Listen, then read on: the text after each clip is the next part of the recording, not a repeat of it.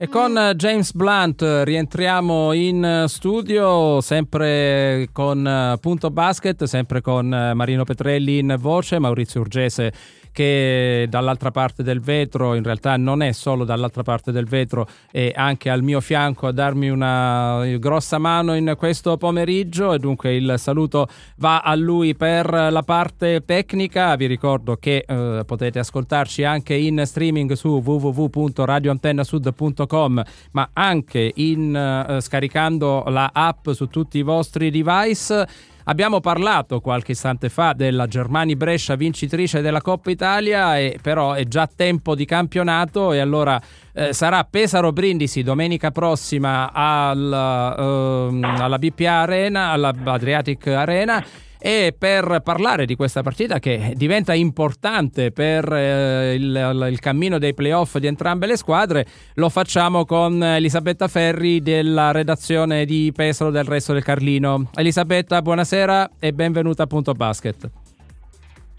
Grazie, buonasera a tutti.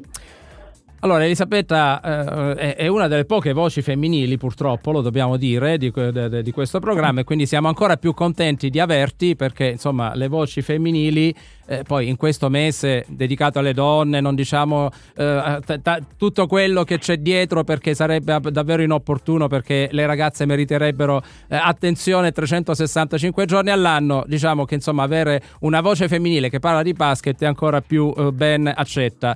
Eh, però però noi che eh, da, Brindisi siamo in rimonta su Pesaro, eh, la domanda nasce spontanea. Eh, domenica prossima che succede tra Pesaro e Brindisi?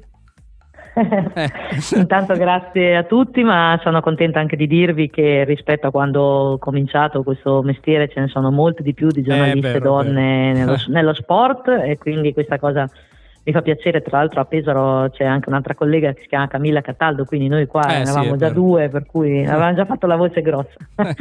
allora, è una partita molto attesa, mh, mm, ve lo dico, anche mh, mm, qua, mh, mm, da parte pesarese, perché c'è la consapevolezza che la gara d'andata che Pesaro vinse largamente a Brindisi non c'entra proprio niente con eh, il nuovo volto che adesso la squadra di Vitucci mm. ha eh, da, dall'inizio del girone di ritorno, no? una, una, vittoria di 28 punti, mm, ma proprio senza neanche sudare, per cui è chiaro che non fa testo, non era la squadra ancora no, registrata eh, a dovere, sono cambiate tante cose e soprattutto noi sappiamo quanto vale l'innesto di Doron Lamb che l'anno scorso è stata l'arma con cui Luca Banchi ha ribaltato la squadra nel finale di stagione andando eh, poi a, a, conquistare i playoff che non si giocavano a Pesaro da ben dieci anni, quindi eh puoi sì. capire anche qual è l'attesa per rivedere questo giocatore che comunque a Pesaro ha lasciato ottimi ricordi, non forse troppo adatto a un sistema organizzato e, come quello di Repesa dove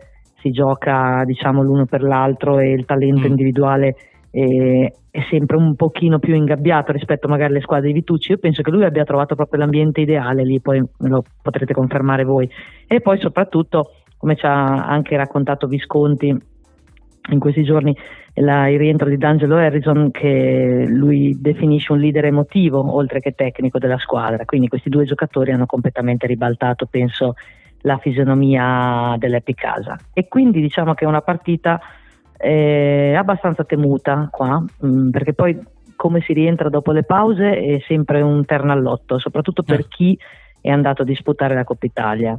Eh, mi ricordo insomma di, di, rientri non proprio felici, però eh, vedremo, insomma Repesa non è uno che fa dormire i suoi giocatori mm. sugli allori, per cui li avrà tenuti ben svegli. Mm, tra l'altro Pesaro, poi dopo vi lascio eventualmente chiedermi altre cose, però faccio notare che Pesaro ha avuto quattro giocatori fuori con le eh, rispettive nazionali, ha avuto Visconti con l'Italia, Saralampopoulos con la Grecia, Delfino con l'Argentina e Gudmundsson con l'Islanda. Questi giocatori sono rientrati tutti eh, ieri, eh, tranne Delfino che è tornato oggi, quindi eh, si può ben capire che comunque durante la sosta eh, si è lavorato solo con sei giocatori e quindi sicuramente questo qui non depone a favore eh, di Pesaro che ha solo pochi giorni per preparare insieme questa partita. Sì, in effetti è, mm, è, giusto quello che dici tu, sia per quello che riguarda Lamb, sia per quello che riguarda il ritorno di, di Angelo Harrison. Eh, ad onor del vero anche Brindisi con uh, Risma, Baie e Mezzanotte, eh, che comunque non ha giocato a Caceres in Spagna, sono reduci dalla uh-huh. nazionale. Quindi diciamo che eh, tanto Pesaro quanto Brindisi, come dicevi tu, vengono dalla pausa con situazioni diverse. Però è anche vero che uh, Pesaro, che forse aveva perso un piccolo smalto in campionato, forse con la semifinale di Coppa Italia potrebbe averlo recuperato, ritrovato.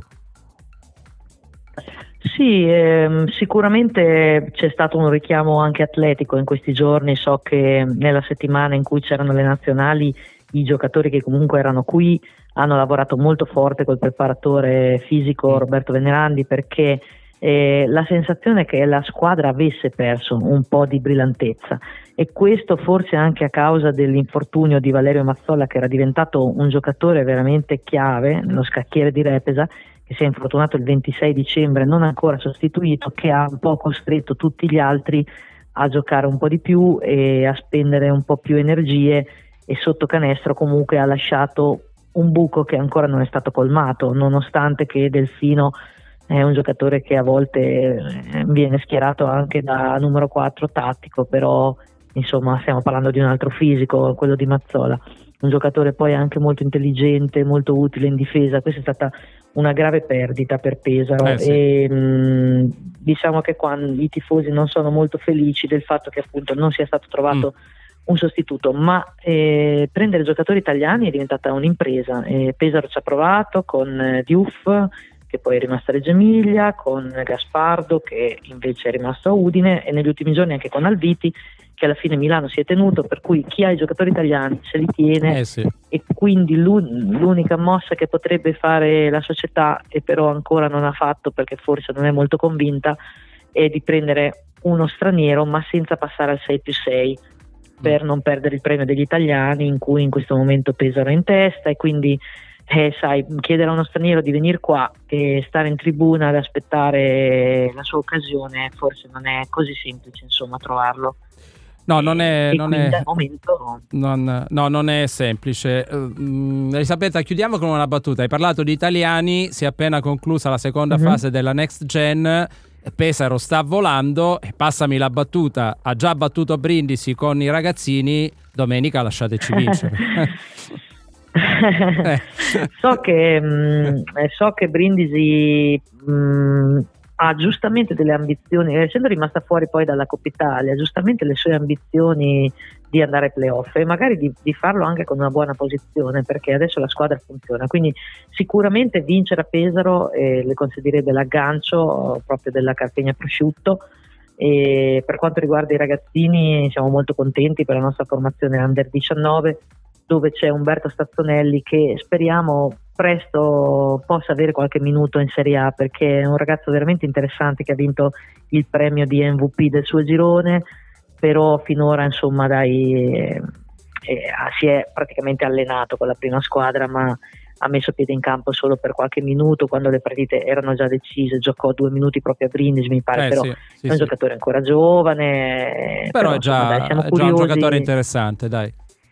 Sì, di vedere che cosa farà. Certo, e certo. comunque sarà, secondo me, una partita molto interessante. Ricordo che c'è il gemellaggio tra le tifoserie, una cosa che ci piace molto eh. quando i tifosi vivono la partita in, in, un clima di amicizia e di sano agonismo e non di insulti e altre cose che non, che hanno poco a che fare con il mondo del basket, che sempre dai molto, molto bello secondo me. Quindi questa, questa, amicizia tra i nostri tifosi ci, ci, fa onore. È così, è così. Siamo contenti e onorati anche noi di, di avere questo gemellaggio e questa grande amicizia. Io poi ho un rapporto con Pesaro anche abbastanza personale perché ho vissuto e lavorato tanti anni fa, quindi poi mio papà è marchigiano, quindi eh, stiamo usando il mezzo pubblico per fini privati, però insomma io ho un legame particolare con, con, esatto, con Pesaro. E con questo legame, con questa amicizia io davvero ti ringrazio, ti auguro di vederci, ci vedremo sicuramente domenica prossima. E niente, eh. vinca assolutamente il migliore nella speranza di vedere una bella partita eh, fu- dentro e fuori dal campo. Grazie Elisabetta.